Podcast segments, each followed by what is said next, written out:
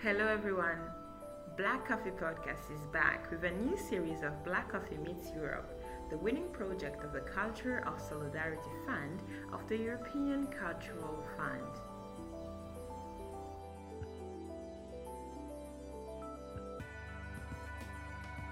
Hello, everyone, and welcome back to uh, Black Coffee Podcast. Uh, I'm Leticia, as you know right now, and um, today uh, we we go on with uh, our decolonial series, and we will be welcoming um, a wonderful researcher and also a friend of mine, and we be uh, going on with the talk about decoloniality.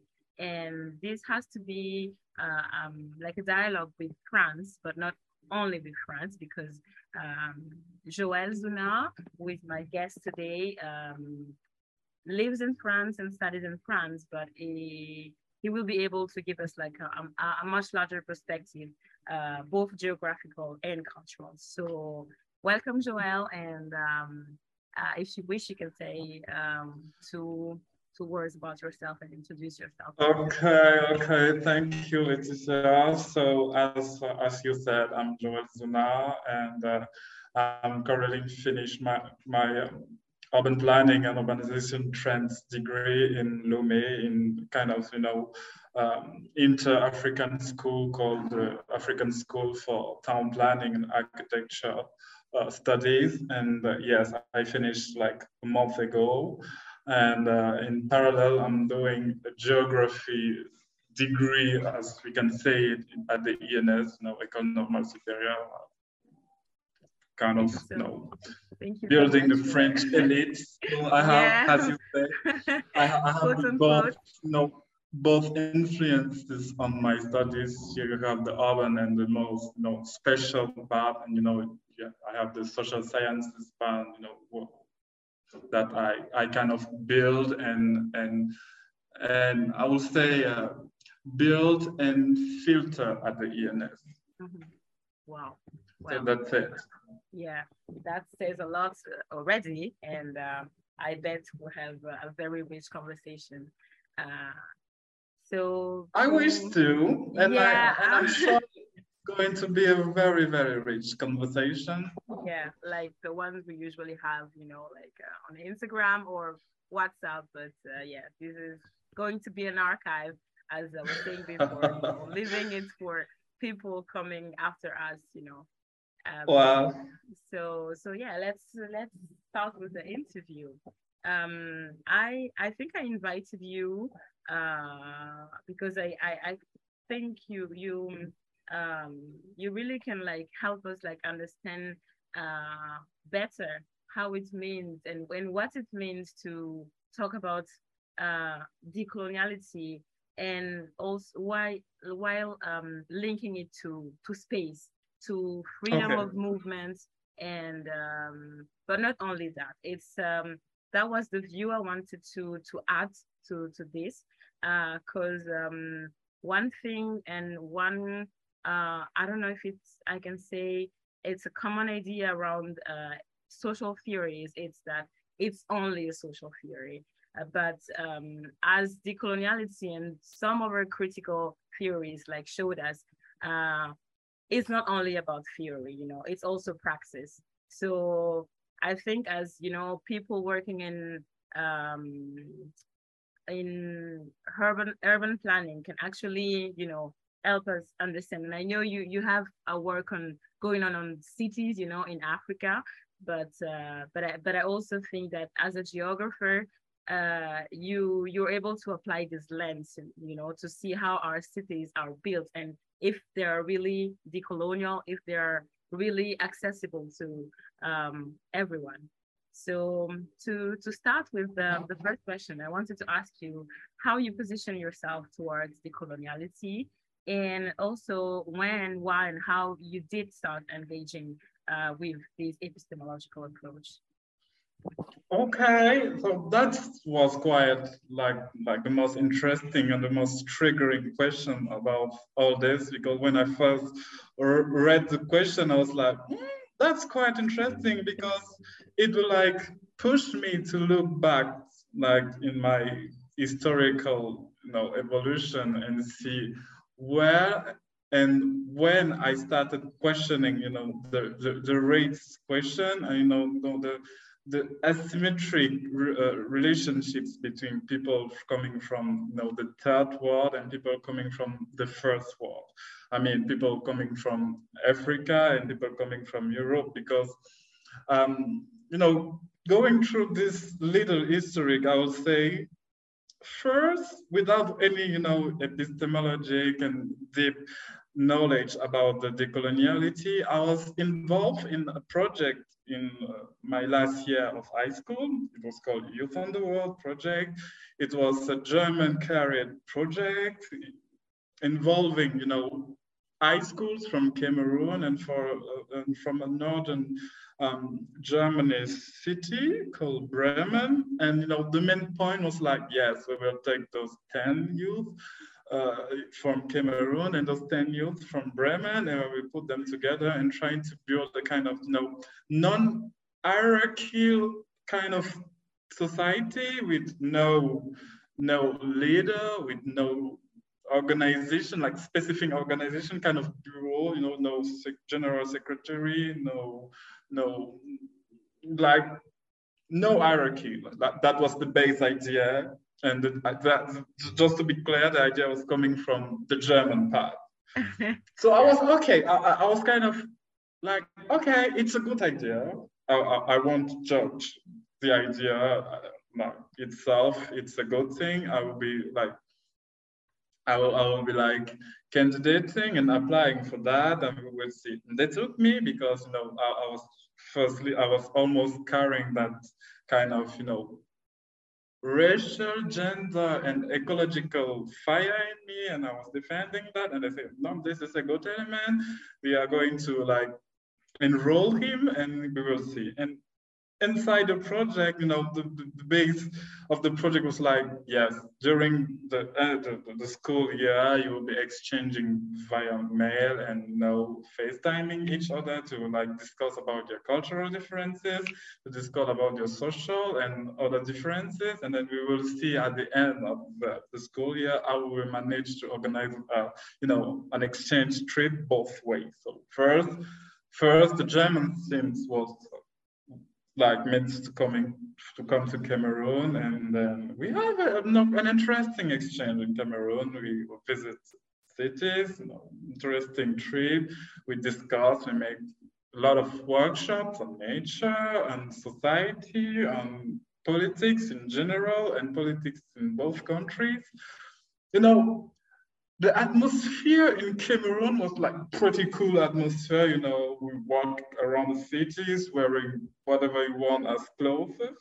But when it came that us Cameroonians were meant to, go to Germany, everything changed, you know. First with the application for the, the, the visa process and you know, how, how we can belong when you are when you're like a young teenager applying for a visa to go to Germany without your parents. Know, that was the first nightmare.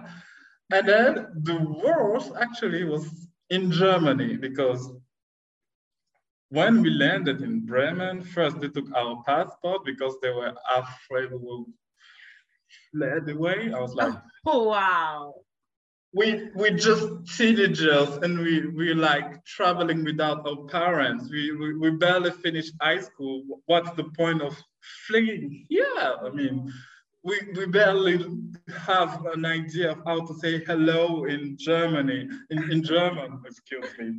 And I was like, so this I mean, you came to us and explained like the project as the non-hierarchy type project, as a project where everybody has a voice, as a project where we we value you know open communications and so on. But as a first step, you take our passport. I mean, how can you explain that? Is it not just, for, you know, for security reasons towards, you know, the, the, the government? Because if one of you fled away, it would be a problem because we have to justify that. I mean, why, I mean, why are you even think that we're going to like go away. I mean, we, we, we here for a two weeks exchange program and we're going back because we are barely teenagers. We have to like have our final high school exam at the end of the next month. And what, what, what will be the point?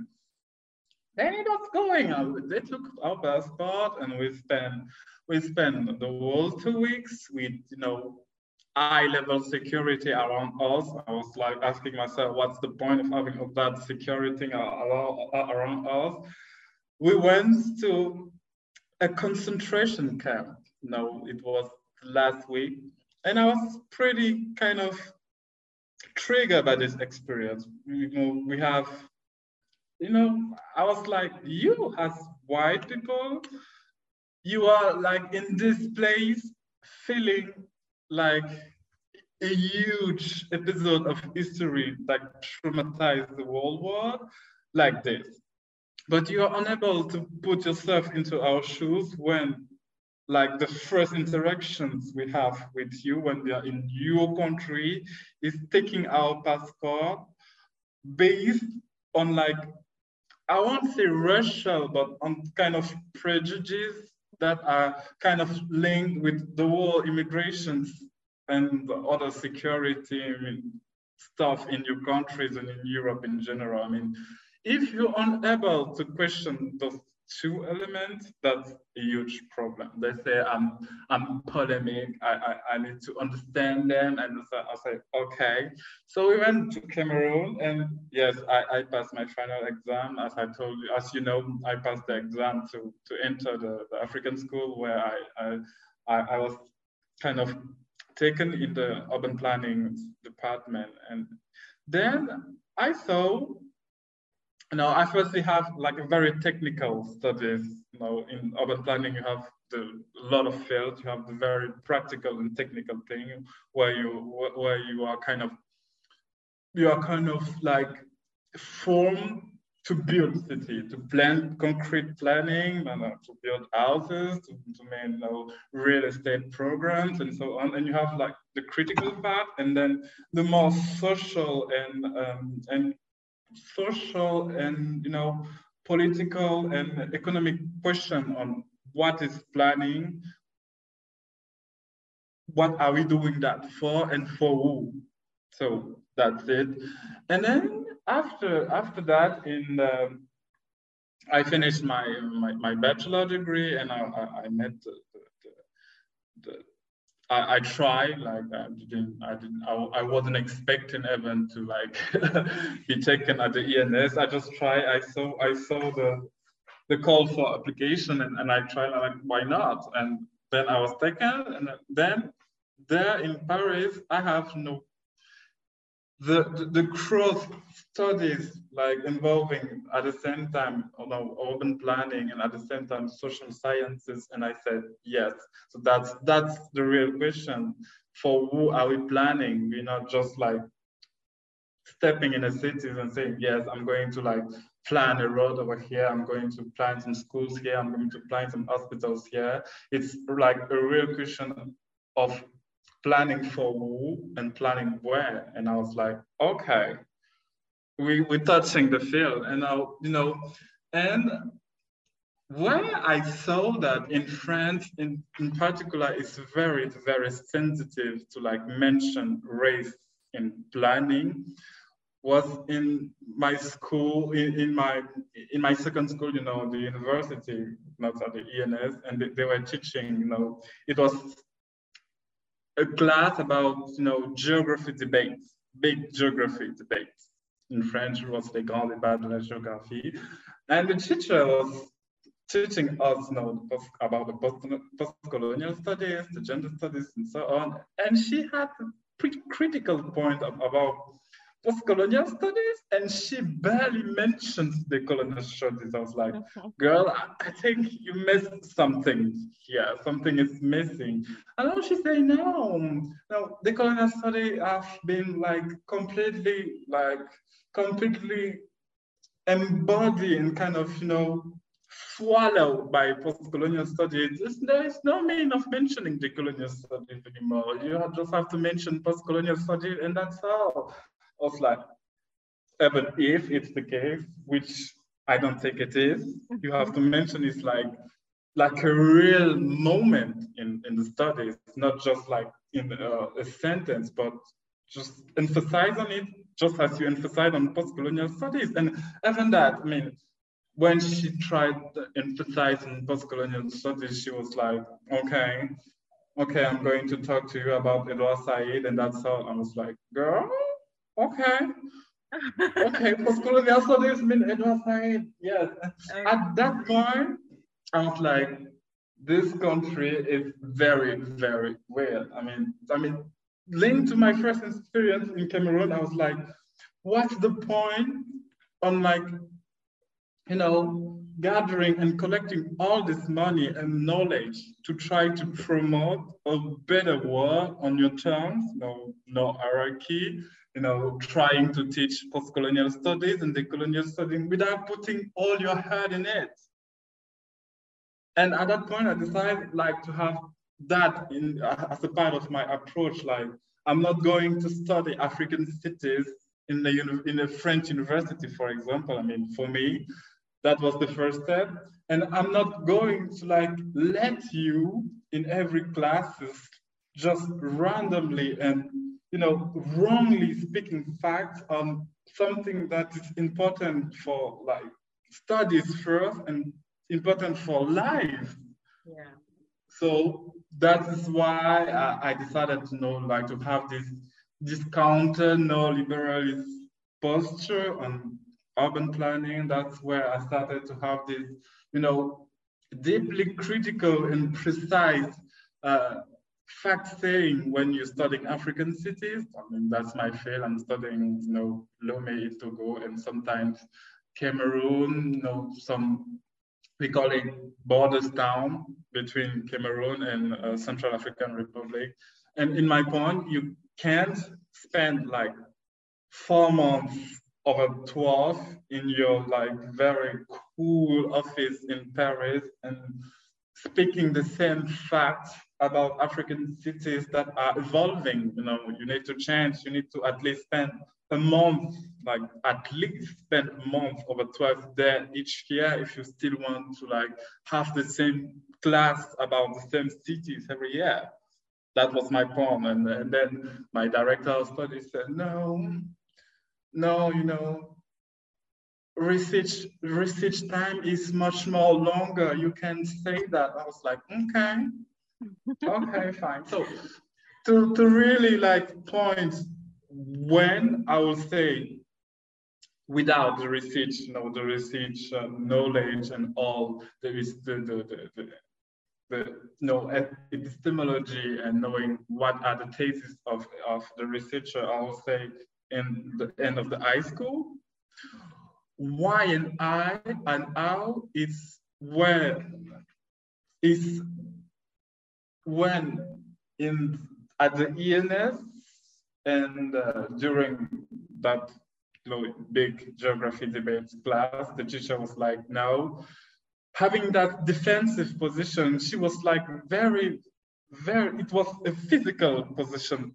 And I was like, no, you don't have to like defend your position. You just have to like state the fact, like saying, yes, we have the colonial studies, but the, the thesis was like this, we have this uh, you know, personalities were like the founders of the, of the theories, they, they, they, say that, that, that, and that. And we have the subaltern, you have the post-colonials, and then if you want to make an evolution, you make clear evolution of all the theories, and not just saying that there's one theory.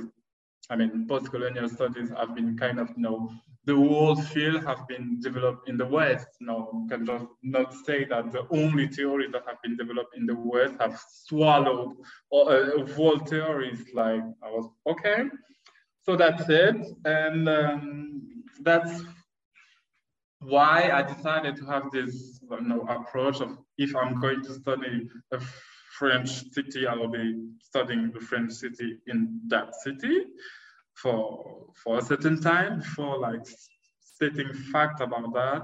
If I had to like, you know, discussing about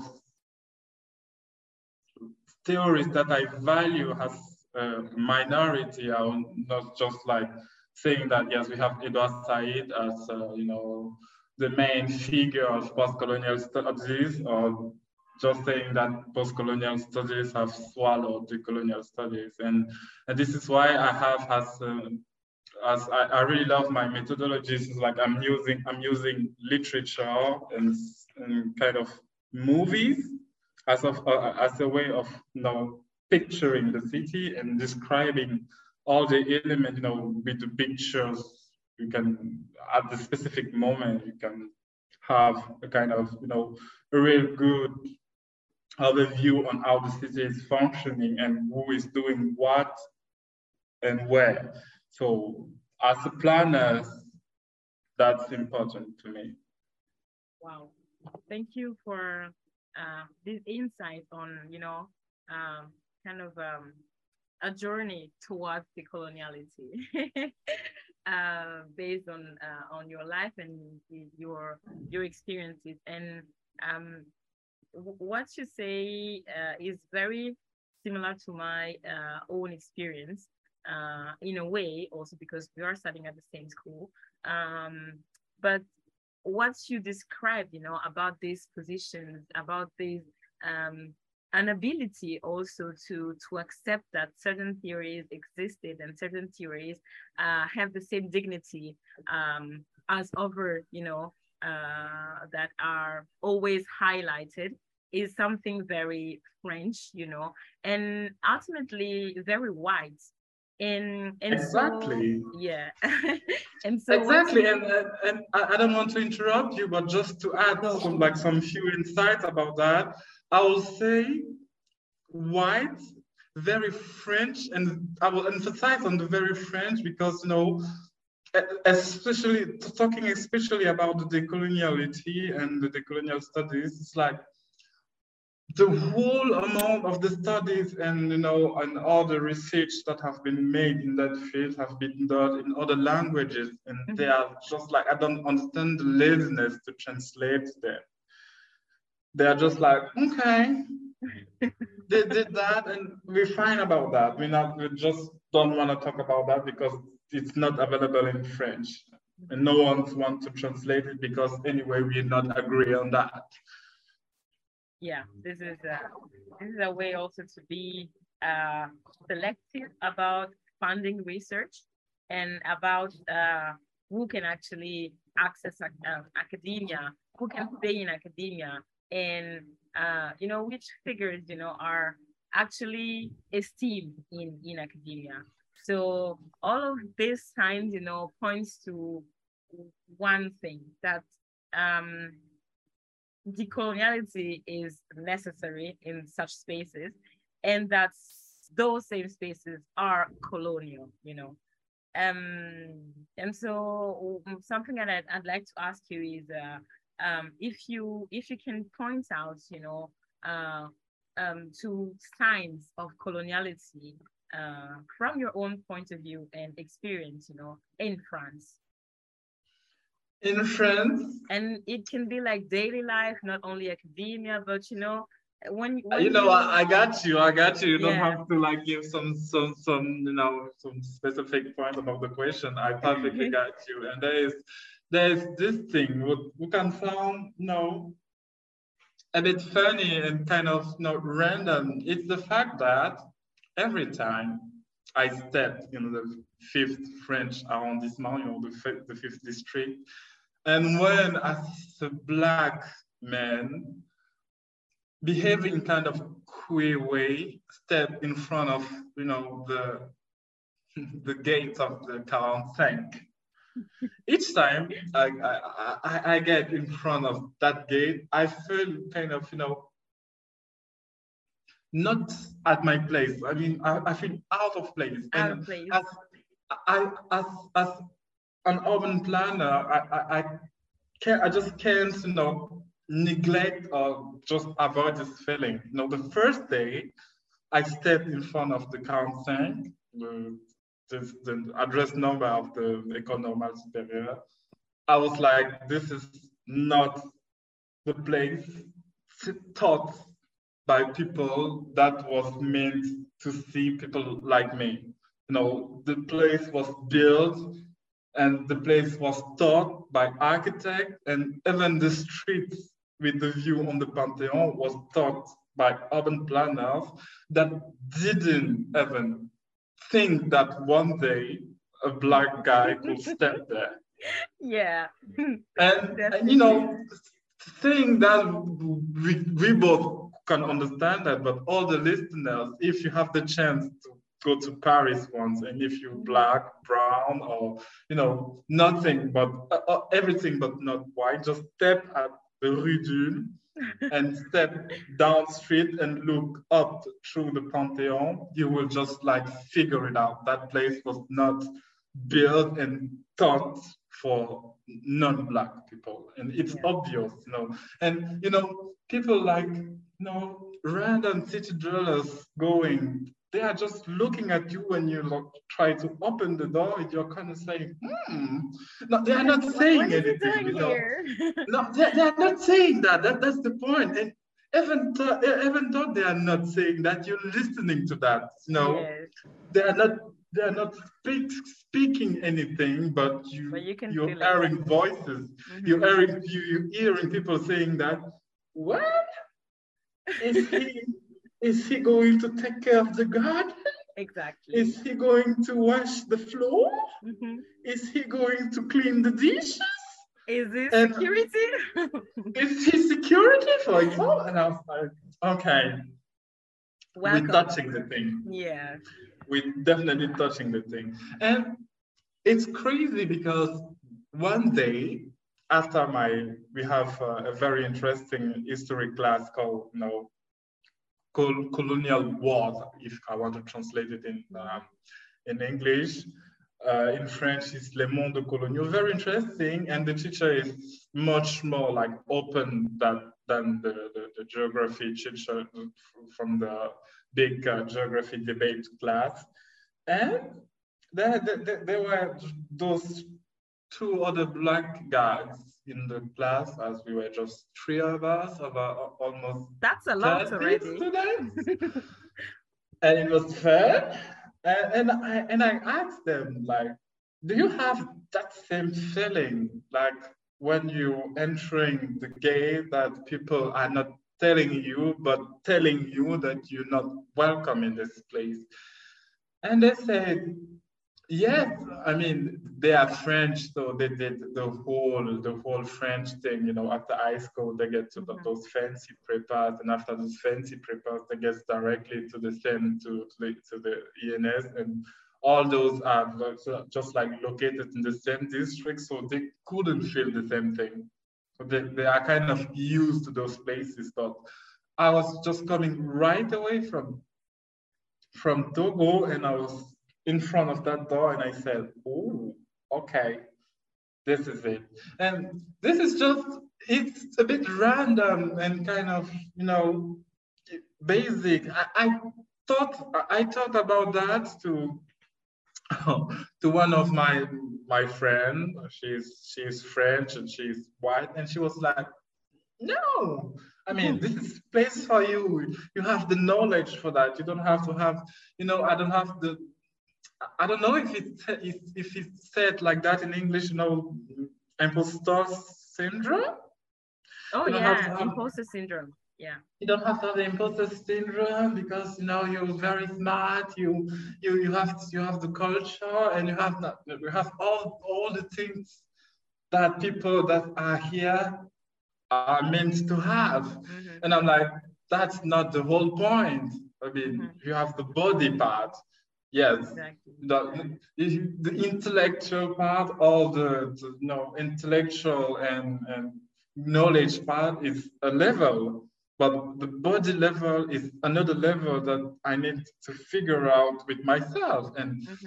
I, I took something like seven months and maybe more than that to like randomly crossing the gate and go to my class i mean in every class at the quarante-cinq, if you're not the only black, you are just not more than five in like almost all the classes. So that's another point. And so that's it's always the same five, actually. hmm? And it's also always the same five people. You can exactly, and and, yeah. and we can easily guess on which classes. That's crazy. Like when I took my colonial wars classes, I was pretty sure that I will see like people coming from almost all all the French, you know, the ex French Empire. I was sure I would see people coming from Vietnam. I was sure I was, I was seeing people coming from, you know, Algeria, coming from Af- you know, southern Sahara part of Africa, people coming from, you know, all the ex-French Empire. I was sure that that if there is one, you know, very plural in terms of representation class in that school, it may be that class.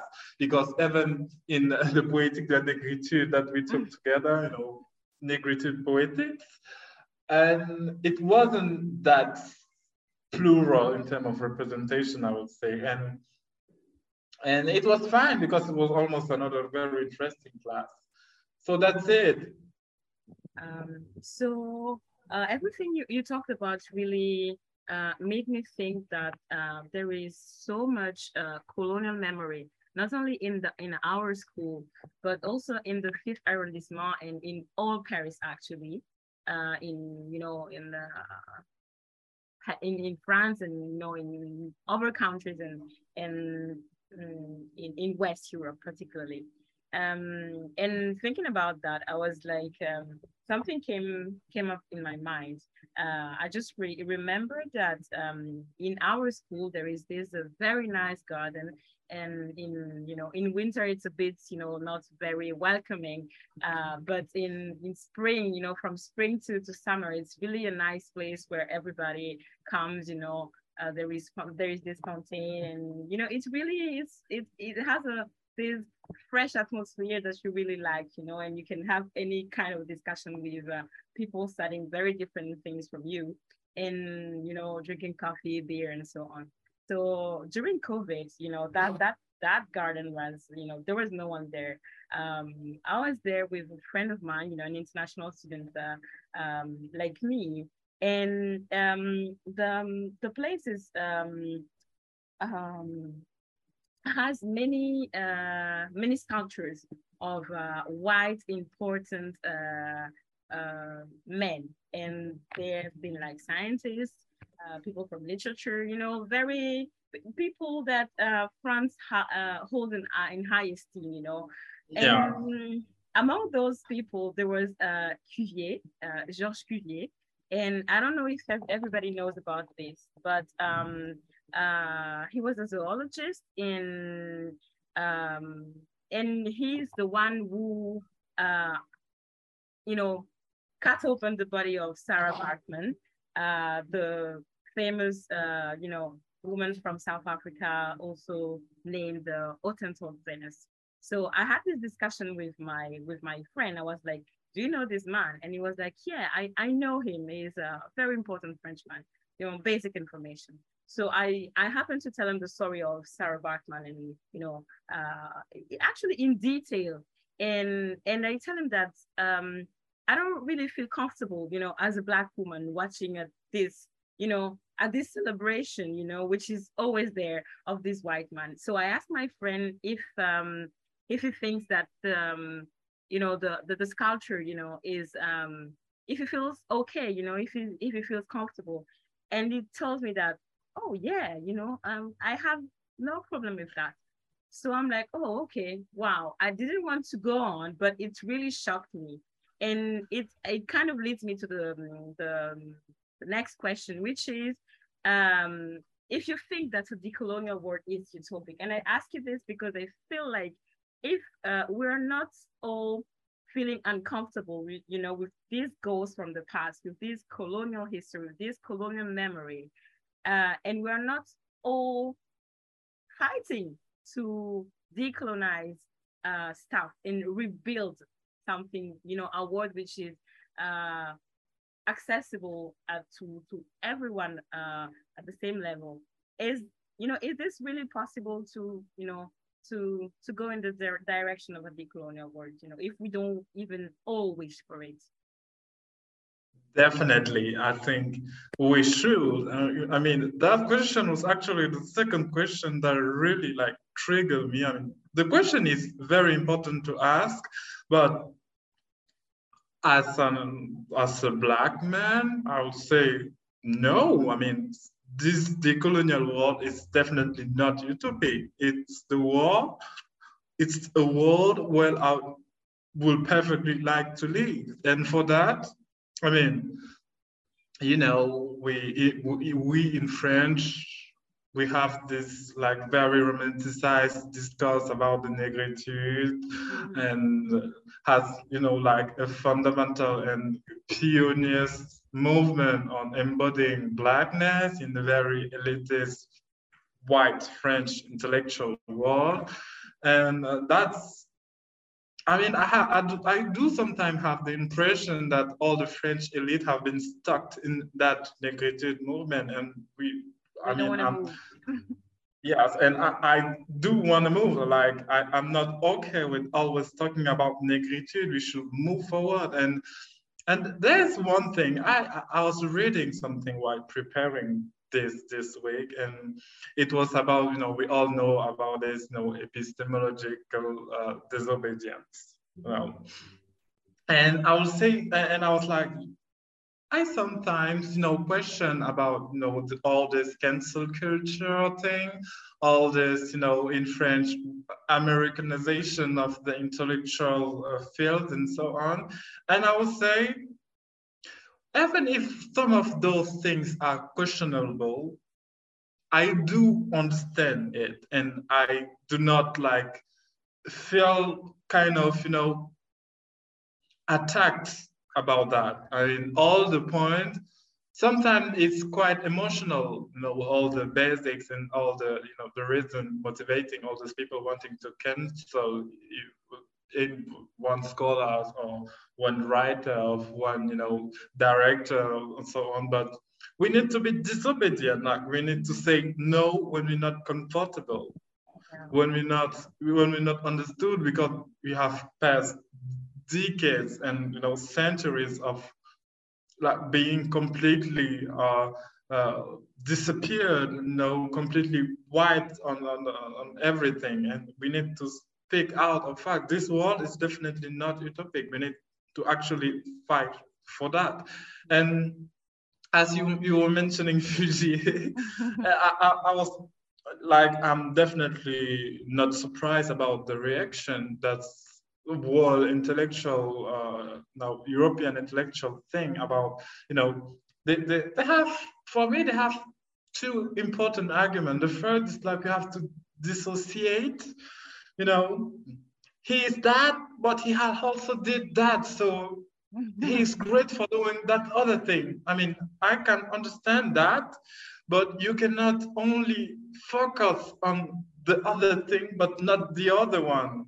And you cannot, you could not just pretend that the other one does, that does not exist. It actually does. And they have that another, that another, you know, uh, uh, interesting position that's quite actually funny because almost all my friends have that uh, the the, the uh, position. It's like no if you want to question this you starting americanizing uh, americanizing your your your, your argument and discuss i mean first of all i mean we are in this school. We are smart enough to know that all all the credit of the post-colonial the decolonial and the subaltern studies are not from america so stop mm -hmm. saying that stop saying that. And we are here questioning it in an intellectual way, not in a, a way that you could qualify as popular. So just drop with the American and work thing and actually think by your head. I mean, I know you're French. I know you're very stuck into your imperial thing and both imperial feeling and still thinking you have like monopole on some studies in some fields, especially concerning social sciences, but you actually have to to like calm down and actually think as a non-white, which is actually very difficult for French. Actually, I mean, it's it's very surprising how it can be difficult for them to to like put themselves in other people's shoes. Like I mean, it's crazy. It's crazy. On some extent, I I could like prefer the you know the Anglo the English speaking you know research academia because you are free to question without being immediately judged as, oh, there's another work lady here coming. I'm like, what's the point with almost always like bringing this? Oh, it's another work lady coming. Oh, it's another Americanized uh, thinking people coming. Think. And that's why I, I, I sent you the, the, the papers about my, my, my workshop next year. And yes, and we, I, I, will actually point that in the middle of a session, like not only the fact that they, they, they tried to like make themselves the good one by like naming a room there, that's not enough. Like naming a room by the name of one of the founder of the Negritude, as I said first, it's not enough yeah. The place is smelling the colonial era. So we need to think about that. Mm-hmm. And I am not comfortable and the other black students are not comfortable while living and studying and, you know, socializing here. And I think personally that we should, like every like you know my, my guy Mignolo used to say, it's all about people yeah it's all about people moving. It's all about colored people from ex-empire, colonial empires moving to like places of power and domination and speaking fact about the real way um, domination applies to others, not only saying that, yes, yes, no, the other discourse is linked to the domination discourse. So we, we, we should talk the other discourse by not forgetting about the domination discourse. I mean, no, I perfectly know the domination discourse. My point is like speaking my discourse for you to understand it, not to speak my discourse for you to create a link with the, the domination discourse. There's difference. So that's that's my point. It's definitely not utopic, and we should definitely like everything bothering you in your field. Though on social media we have the cancel culture, we can be questionable, but it's perfectly understandable. Uh, in our you know intellectual and academia, we should question points, we should question spaces, as I am doing, and we should definitely question discourses. Like we should we, we should like we should like be okay with being fed up by this negritude argument coming all over, all over and all over again. Yeah. So that's that that would be my point in this. well, I'm I'm very glad to be a disobedient friend, uh, with also disobedient researcher. Because uh, my my my next question is um, exactly about academia and uh, our field of research. Um, and what I want to ask you is, uh, why you you you think if you think so um, uh, why, why do we need decoloniality in your field of research and of work you know uh, and I say this because I, I personally think we do need decoloniality everywhere, you know, in every space, in every uh, conversation, in every in everything we do, in how we dress, you know. It's like um, I see the decolonial uh, you know, decolonial conversation and this, uh, uh, yeah, this thing about decoloniality as really something like a lifeboat, you know, for someone who who lives in a world uh, where, uh, in a world which hasn't been built for her to feel safe and comfortable, you know, and this also leads me to understand that even even if I I know that being a black woman uh, is um, difficult. Uh, it's I also need to first of all recognize my privilege, and my privilege will help me to understand where I can actually work. You know, as a powerful um, person, in the sense that, of course, yeah, I'm a black woman, but I'm also um, educated I I also have access in academia. I also can do research, and we know that academia is a very racist word. is a very uh, sexist word. Um, is it's a word which is not friendly to um, you know to to to difference, to diversity. Exactly.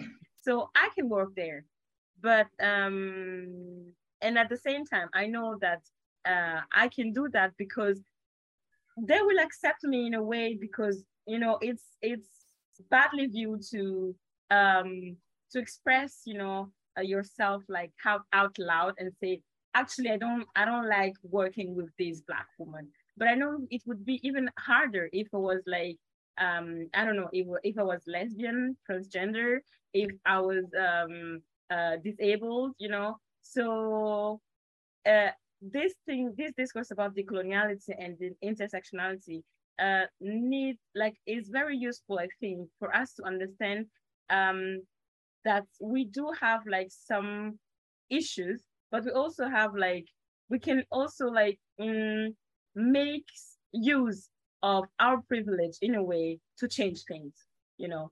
So yeah that's why i'm asking you this question. Yeah i mean it's actually important to point that because as i was, talk, as I was talking about you know cancel culture lately I think that it's actually very difficult to like visioning, uh, like the previous question was uh, mm-hmm. was about visioning a world where I can stand and say I'm black.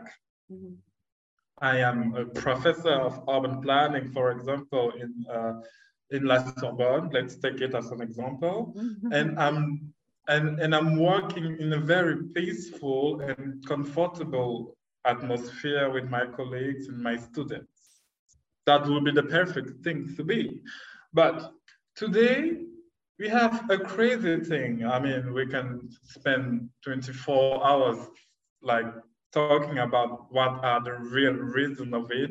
But when, you know, the culture of like pointing, you know, the domination of the domination spaces in this car is rising, you know, the counter position of you know, like promoting these domination discourses and all these you know, very, very bad and harmful past domination and colonial figure is also rising. So you have two poles.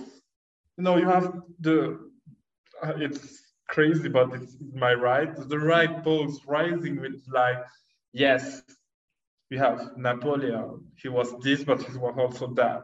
You don't you don't have to like remove his statues on the on uh, on public places because he is that and he has done that for our country. Our country, they say our country. No, the, our country is like for white and French country.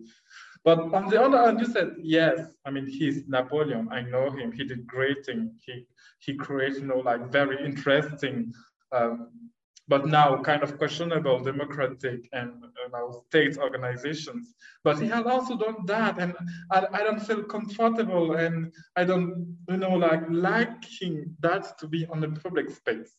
That's exactly what's happening in, like, for example, the academia. When you're saying, okay, so I'm black, it's because I'm proud of black that I'm going to study I'm going to focus on African cities, for example. You know, none, none of the geography and urban planning department of the highest French school have more than three professors studying African cities. You have to go to, to, to like inter-school labs, like focusing on French, uh, um, I won't say French, I will say like South Sahara African cities to see like more than 20 uh, professors studying uh, uh, uh, uh, African studies, and most of them are so old. Like, yeah, he studies African cities since the, the, the 1995, and he's still teaching that. I was like, okay, okay. So that's that. I mean, at the same time, you have to like teachers coming with very interesting uh, and very decentric discourses. And at the same time, you have teachers coming, teachers that are clearly privileged because of their skills and their social position, coming with another discourse, and they are the one being listened. And at some point, it can happen for you and anyone as a you know, minority to feel like, no, this is not a place for me, and so on. No, I mean, this situation can be kind of depressing and um, and you know, like attacking your personal ego and you know, like giving some punches to your personal self-esteem. And you should you should try to keep on and saying that um, if I'm doing this, because I believe in that, and if I believe in that, it's because it may help people following me coming coming after me, and they will see here that there were there were uh, uh, Uh, uh, a black professor having that as a discourse, and there was a black there were a black professor studying studying thing with a different methodology, and he believed that methodology was interesting to studying that, and he believed that using different way of entering the knowledge was interesting for his studies, and he actually did that without his like without the peer pressure, without uh, uh, all the colleagues falling on him with critiques on no, that's that's not science. That's that's influenced by emotive discourses about the fact that he's black, he's not neutral, and so on. I mean, whoa, I mean, nothing is neutral, and all the all the all the studies have almost uh, give some spe specific proof about that. And especially on, I would like to like give a point on urban planning studies. We have this concept of global studies, mm -hmm. global cities, excuse me. And it's a very interesting concept, you know, developed by Saskia Sassen, who is a very, very interesting scholar. She's great and so on. And she has been influential since 2002 for a book she wrote on three cities, London, New York, and Tokyo. Okay, since 2002, so we are in 2022, and she's still famous for that, that old but interesting concept. And since that, we have great people that have said, okay, you have done this thing on global cities, you have did, you did a great work, which have been taken by other scholars doing things on, you know, neoliberal cities, studying how how other cities are trying to like get into a globalized system of cities around the world, doing great job based on you. But at what time we will place at the same level. You know, you, you probably know Ordinary Cities by uh, yeah. Robinson. At what time? I mean, you just you, you have to like be interested on you know post-colonial studies in urban planning to know who is Robinson.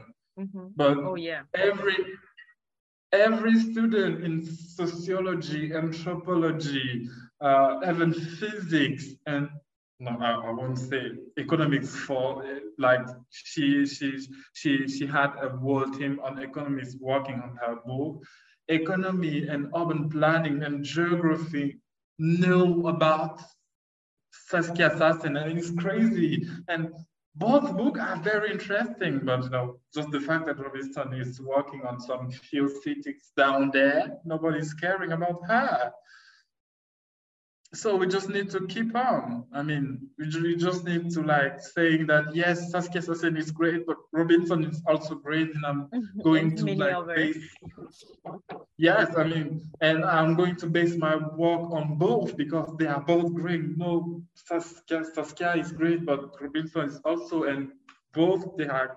When you combine the, the, the both theses, you can do something also great. But mm -hmm so that's it. I mean, you have different way of like promoting the decolonial position yeah. in um, in urban planning, for example. Yeah, thank you so much for for this insight, and I guess it can inspire other people, you know, in academia, not only you know uh, racialized people or you know, uh, I hope it can inspire like young people uh, who are fighting for a better world because these also these these fights uh, for a better world about young people i see it now you know forgetting a lot of issues uh, important to us black young people and rationalized yes. black people you know so um, there is this uh, huge you know attention on um, environment and this is great you know this is a big change from the past generation because it's it looks it, looks like something which is very you know uh, um, it's it's very horizontal you know everybody is hearing about it. Even my my little brother is 12 years old but he knows about climate change you know. And we couldn't say that about you know our parents generation for instance. So this issue you know we can say okay tick the box. Yeah we are working on that. Um, something else might be uh, probably, let's say, um, gender gap. You know, we, we hear a lot about this, you know, let's uh, work on gender gap. Let's, uh, but we yes. talk. I mean, you can't, you can't like introduce you know, the environment question in the in the academia like you're introducing gender gap in the, in the academia gender gap is much more sensitive. You know, I told you that in, in most department of privilege of the of the most privileged schools in Europe. I will say Europe because I know you know the case in Germany and in France, and they are, you know, the average age of this professor is like 60 years old. You know? Yeah, yeah but I, okay. I'm talking about you know young people, people of our age. You know, we are more sense. We are really sensitive. You know, as young yeah. researchers to you know environment issues, uh, gender issues. Uh, you know, patriarchy. It, it's stuff we really talk. Everybody talks a lot about those stuff, but there are some stuff we talk less about, and we yeah. also care less about because it's not you know even class, for instance, we don't really talk a lot about class. And yes. we need to do that, even in our school, for instance. And yes. not only there, even in academia, for instance. So um, you're right. Yeah. So so that's why I'm like, okay, I, I hope you know what you're saying inspires uh not only researchers but like other people, you know, you youth engage in you know fighting for a better world to like open their their eyes and ears to other issues they're really uh, you know, skip it because we are not going to get there if we don't tackle the, all the issues. You know, we will. It's like a boomerang; it will come back as a, at us. So it's time to work on on, on that. So, so exactly. Yeah.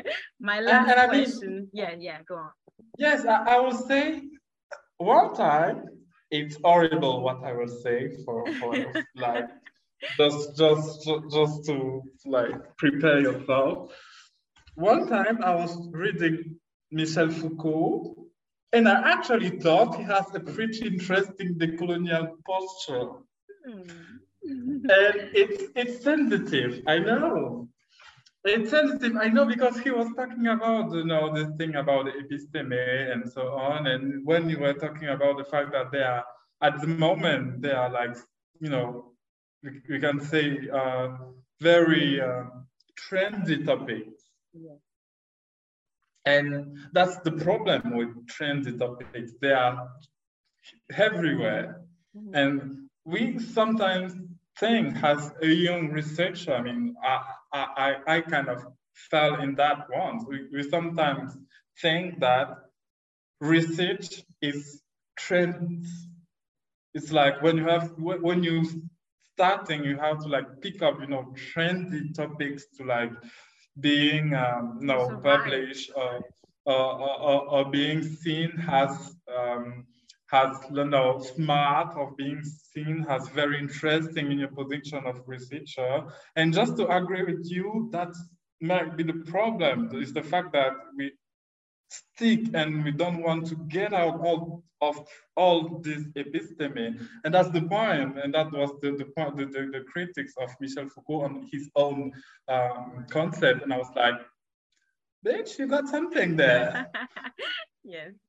Yeah. It was it was just that. I, I wanted to, well, well, anecdotal. Yeah, very, very appreciated. And I guess I'll go back to Michel Foucault.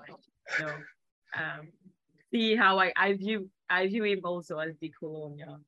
Um, so last question, uh, even if this conversation is uh, very interesting, and I guess we've gone with that with that conversation even outside of the uh, the podcast, but uh, Absolutely. You know, keeping it uh, keeping it uh, into the podcast. The last question is, um, if you can, you know, say a word um, on the link or you know something about decoloniality and whiteness, patriarchy, racism, um, you know, um, LGBTQAI plus uh, questions, you know, uh, it's actually a question about decoloniality and intersectionality, actually, because all these issues I'm, you know, mentioning, uh, you know, fall into the the lens of uh, intersectionality. So, um, yeah, can you just give us an insight about that? A word? A, a word is yeah, no, impossible. It's not enough.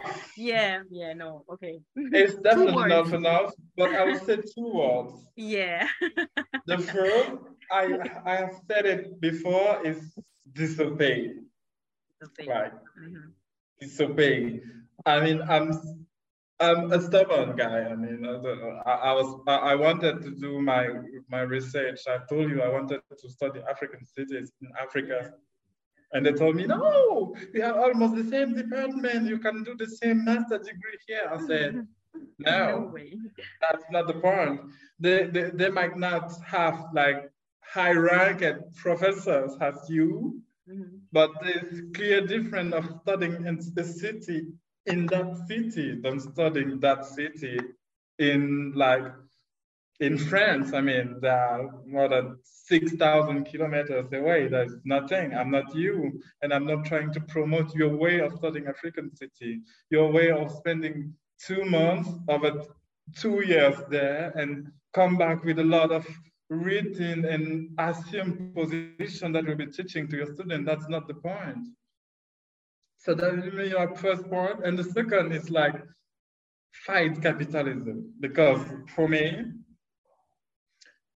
that has led us to slavery, which led us to colonization, and which led us to this kind of, you know, non-assumed but visible domination. And in all, I put all the things you can know, you know, Mhm. you know black, brown, um, women, uh, disabled people, you know, LGBTQ plus E and I people, and all that. Yeah. Because a group of white guys have detained all the means of production since, I would say, the 15th century. We are here now. Recording this podcast. Can you imagine? we're here now recording this for that. I mean, we are here now talking about the fact that I'm not able to like breathe in the streets, Mhm. like yeah. without feeling oppressive figures and non-spoken thoughts in my head. Definitely. It's crazy. It is crazy. But we have to So, we have to to stay I, I don't want to say stay strong because even this um um strength discourse is a colonial one. Uh we need to and you know about it because i told you many times that yeah okay uh disobey is also rest. Uh so let's say oh uh, yeah it's we, we we have to take pleasure you know pleasure activism let's put it like this you know yeah. also because we are running out of time. But uh, thank you so so much for accepting to you know uh, tell us more and and guide us through this uh, your personal journey on on decoloniality. But this personal journey says a lot. You know, it's um, it's an insight actually uh, into um, traditions and and culture, you know, of this country, which is France, but not also not only because uh, you come from other places and you are able to, you know, enrich these uh, perspectives we are giving about um, uh, decoloniality and not only. So thank you so so much again, and I hope everyone oh, enjoyed. Oh, thank you for. Yeah. yeah, thank you again again.